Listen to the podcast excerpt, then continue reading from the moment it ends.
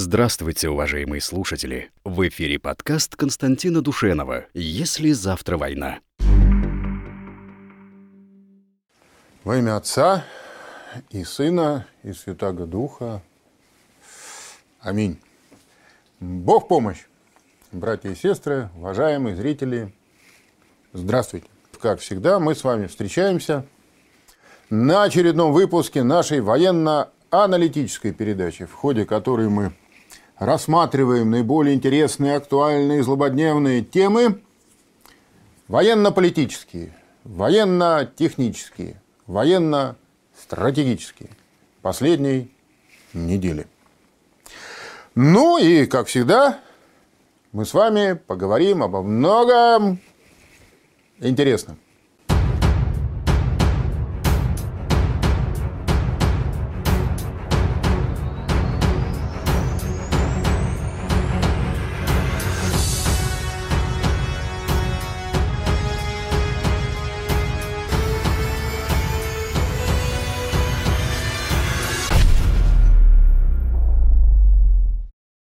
Зачем вот русским ледоколам нужны ракеты, например? Американцы этим очень обеспокоились. Но не все же нам о глобальных вещах говорить там. Да? Переживет ли Америка этот кризис? Это все-таки такие вещи ну, фундаментальные. А э, кроме всего прочего, есть много интересных тем, которые касаются непосредственно э, оружия, вооружений.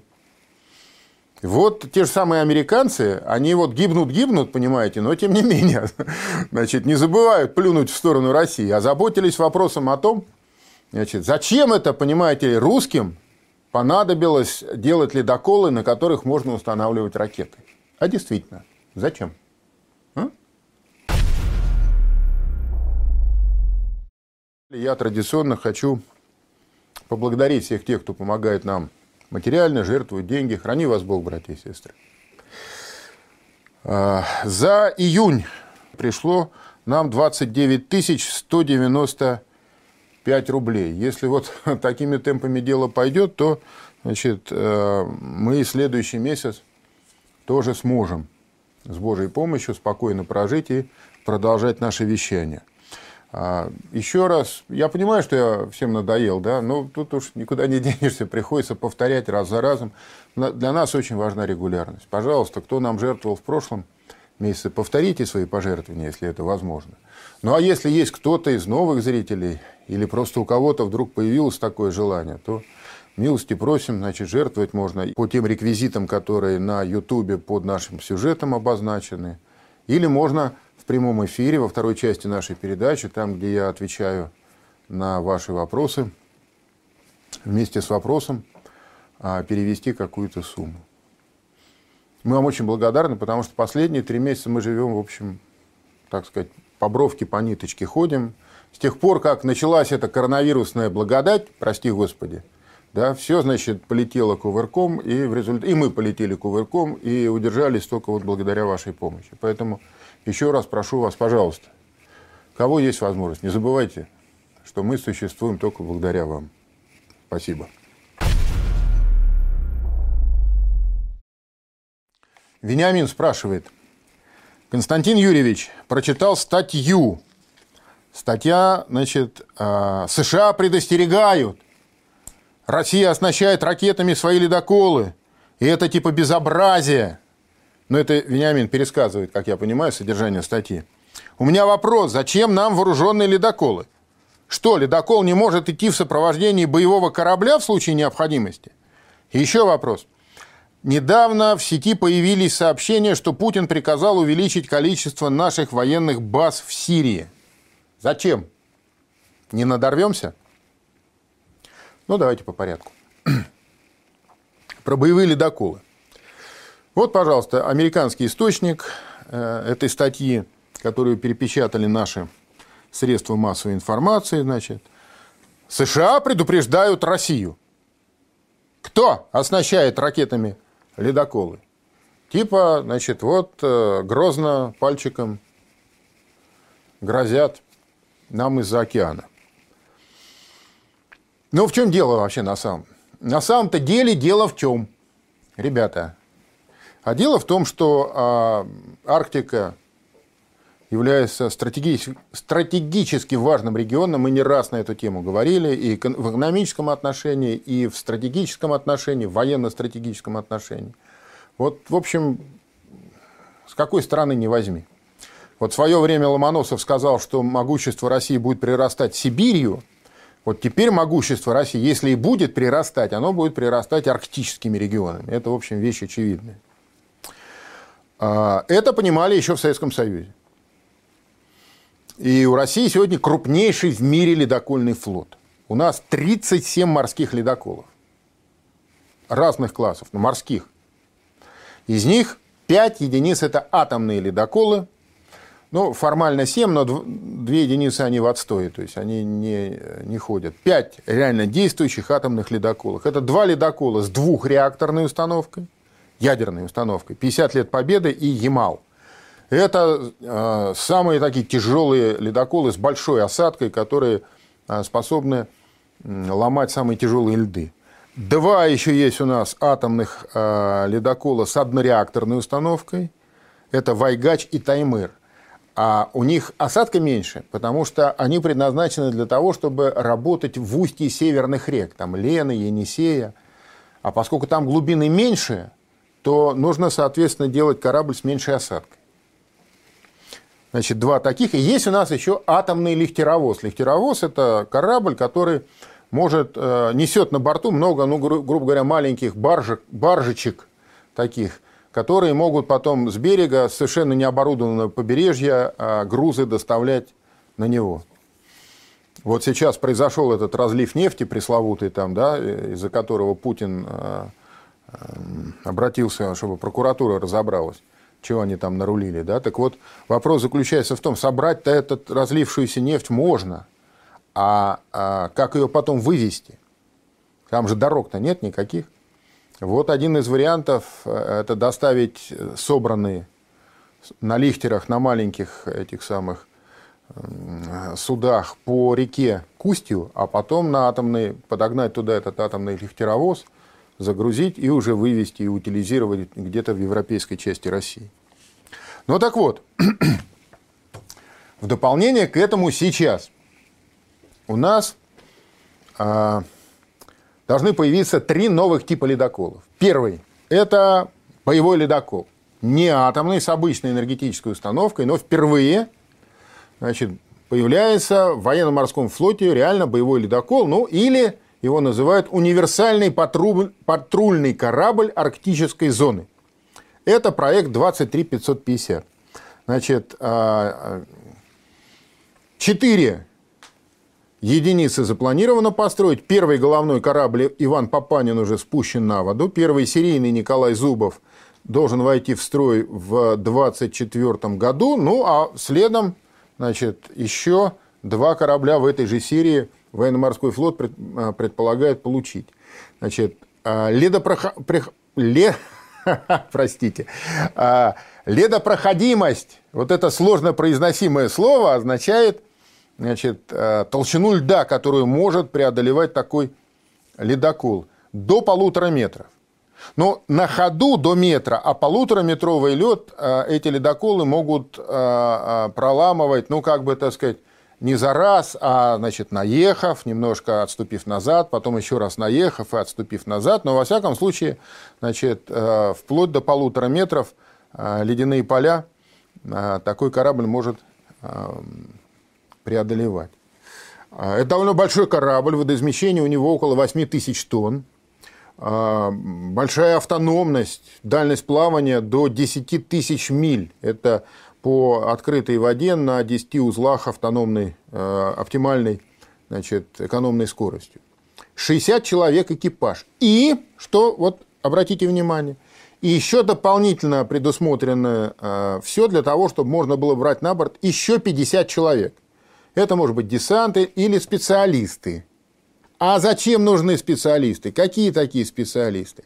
А дело в том, что на этом корабле реализован принцип так называемой открытой кормы – позволяющий размещать на нем контейнеры разного назначения с ударным вооружением, спасательным, минотральным иным вооружением, в зависимости от стоящей перед ледоколом боевой задачи в конкретном морском походе. Вот здесь он изображен, а на корме стоят два значит, контейнера с таким вот контейнерным вариантом ударного ракетного комплекса «Калибр». Естественно, люди, которые будут обслуживать эти съемные дополнительные вооружения, ракетные или спасательные, или там минотральные, они не входят в основной экипаж корабля. И вот эти самые дополнительные 50 человек – это те спецы, которые должны обслуживать дополнительное вооружение, которое на борт возьмет ледокол Папанин. Это может быть либо, значит, вот два контейнера а, крылатых ракет «Калибр» 3М14 или там 3М54, как здесь изображено. Это а, компьютерная графика, конечно. Может быть э, два контейнера противокорабельных легких ракет «Уран» Х-35. Значит, вот единственное стационарное вооружение – это одна 76-миллиметровая артиллерийская установка. А, она находится в носу и э, она как бы установлена стационарно. Кроме этого, есть еще один вертолет. И ангар для этого вертолета, то есть вертолет стационарно может находиться в палубном а, ангаре на этом ледоколе. Вы понимаете, что э, значит, постройка э, первой серии из четырех таких кораблей, конечно, так сказать, это серьезный шаг вперед в военном освоении Арктики. Это очень важно. Но а, кроме этого, надо сказать, что все ледоколы, которые мы сейчас строим, они все являются, естественно, кораблями двойного назначения. Вот наиболее активно сейчас ведется строительство ледоколов проекта 22220. Значит, три корабля находятся значит, в разной степени готовности. Значит, Арктика уже, так сказать, ходит по морям, океанам, Сибирь и Урал строятся – Значит, э, э, еще два корабля должны быть заложены. В целом планируется закладка пяти таких кораблей. Это атомные ледоколы. Атомные ледоколы. Это уже огромный корабль водоизмещением 35 тысяч тонн. У него переменная осадка. Зачем, вы понимаете, да? В советское время нужно было делать два типа атомных ледоколов. Один для работы, так сказать, на больших э, океанских глубинах с большой осадкой, а те, которые предназначены для работы в устьях полярных рек, должны были быть с малой осадкой. А здесь э, на этом ледоколе есть система цистерн балластных, как на подводной лодке. И он может э, набирать забортную воду в эти цистерны, и, соответственно, осадка его тогда будет больше 10 метров, 10,5 метров. А может продуть цистерны и уменьшить свою осадку на 2 метра. Огромная мощность на валах, 81 тысяча лошадиных сил. Скорость на чистой воде вообще 22 узла. И ледопроходимость 2,6-2,9 метра. Полгода автономность. Ну, вы понимаете, да, что это за корабль? Причем его экипаж 52 человека плюс, внимание, 23 специалиста. Вот эти вот 23 специалиста, это могут быть специалисты вообще метеорологи, да, гидрологи, кто угодно. Но в случае необходимости в угрожаемый период, если на корабле будут а, штатно установлены, предусмотренные для такого случая системы вооружения, вот как раз эти 23 специалиста, это и будут военнослужащие, которые эти системы а, вооружения и будут обслуживать. Не все просто идет с созданием этой серии. Сейчас вот а, приходит информация о том, что значит, э, вспомогательный двигатель собирались сдавать, они э, уже Арктику непосредственно э, окончательно сдавать. И похоже, что вот с одним из вспомогательных электродвигателей там у нее какая-то беда. Но, собственно, не ошибается тот, кто ничего не делает. А, проблемы всегда были, есть, никуда не исчезнут, то в конце концов они так или иначе будут решены. И вот на ближайшие 40 лет, потому что срок службы у таких значит, ледоколов 40 лет, они гарантированно обеспечивают проводку любых судов, кораблей а, по западной части Северного морского пути. Восточная часть с выходом а, в Тихий океан, там для них все-таки слишком тяжелая ледовая обстановка, и как, какую-то часть года они там работать не смогут.